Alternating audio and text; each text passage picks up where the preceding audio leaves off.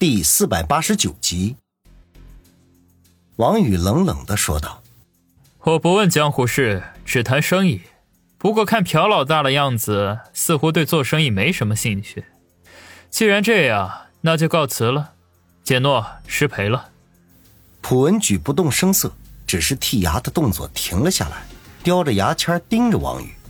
简诺连忙说道：“哼，左先生有话好说。朴老大是江湖中人，不懂生意场上的规矩，见谅见谅。”王宇哼了一声，站着不动。简诺又转向普文举，佯装生气的说道：“朴老大，刚才我们进门的时候，你手下的兄弟已经够失礼的了，难道这就是你们的待客之道吗？左先生可是举老大的座上宾，能够屈尊过来拜见，已经是给足我们面子了。”简诺话音一落，普文举忽然哈哈大笑了起来：“嘿嘿嘿嘿，不错不错。”我稀罕左先生的性格。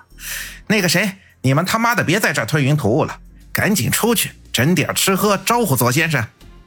普文举对面床上的那两个青年赶紧下床，穿了鞋子，踢踢踏踏的出了一零八。王宇和简诺对望一眼，后者做了一个请的手势。王宇哼了一声，大步流星的走到普文举对面的床前，大马金刀的坐了下来。而简诺则悄无声息地退到了房门口，不知何时手中多了一把折叠刀，随随便便就耍了一手刀花，看得人眼花缭乱。普文举眉头一跳，脸色阴沉下来，怒声说道：“简诺，你们几个意思？” 简诺索性背靠在门板上，嘿嘿地笑了起来。王宇则将口罩缓缓的摘了下来，冷冷的说道：“朴文举。”给你三十秒钟交代遗言。你，你是谁？朴文举惊恐的问道，一只手却悄悄的伸到了屁股底下。王宇淡淡的说道：“朴老大，难道你没有看出来吗？你来双冷镇要抓的人就是我。”王王宇。朴文举大吃一惊，身子忽然后仰。刚刚伸到屁股下面的手猛地扬起，手中凭空多了一把手枪。可惜还不等他扣动扳机，王宇已经先一步出手，刀光一闪，切中他的手腕。卜文举痛得惊呼一声，手枪脱手而出，捂着受伤的手腕，痛的是直吸凉气。那手枪未等掉落在地上，王宇飞起一脚将他踢了出去。砰的一声，把床尾对面的电视机屏幕砸了一个窟窿。普文举顿时张大了嘴巴，连惨叫声都忘记发了。朴老大，我现在给你一个选择的机会。”王宇说道，“只要不杀我，啥条件我都答应。”普文举眼中一亮，仿佛溺水之人抓到了救命稻草，忙不迭的说道。王宇眼中顿时露出不屑之色来。他本来以为敢和鞠胖子叫板的，那肯定是个狠角色呀，没想到却是个怂货。难道是鞠胖子对人太和善了？你是用哪只手碰我的女人的？王宇问道。女人？你的？卜文举一时间还没有反应过来，愣愣的问道。就是我要走的那三个人中的一个。简诺见状提醒说道。普文举怔了怔，这才想起来，原来普文举把常青山三人抓到之后，见何梅貌美，便动了邪念，把何梅单独带到一零八。结果简诺忽然杀到要人，无奈只能中途放弃。这此刻听王宇这么一问，心头不由得一跳，暗道：我两只手都摸了，这该说哪一只呢？他这边正犹豫要出卖左手还是右手。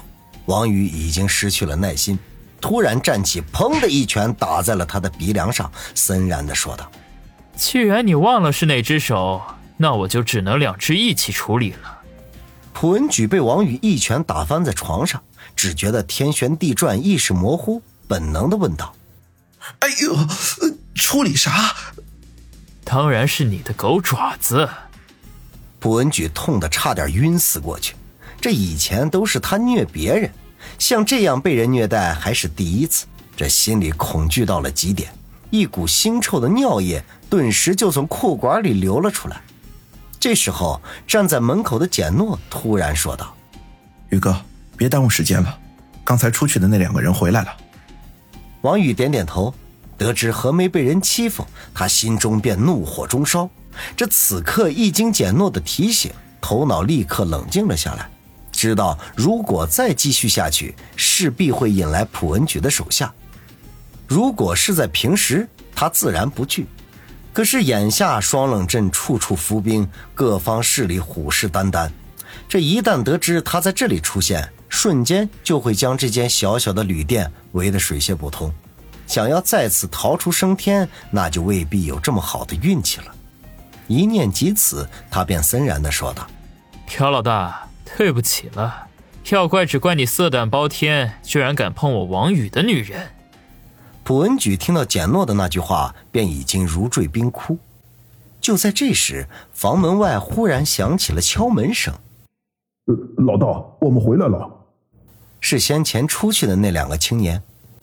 王宇转头望向门外的简诺，简诺深吸一口气，猛然把门拽开。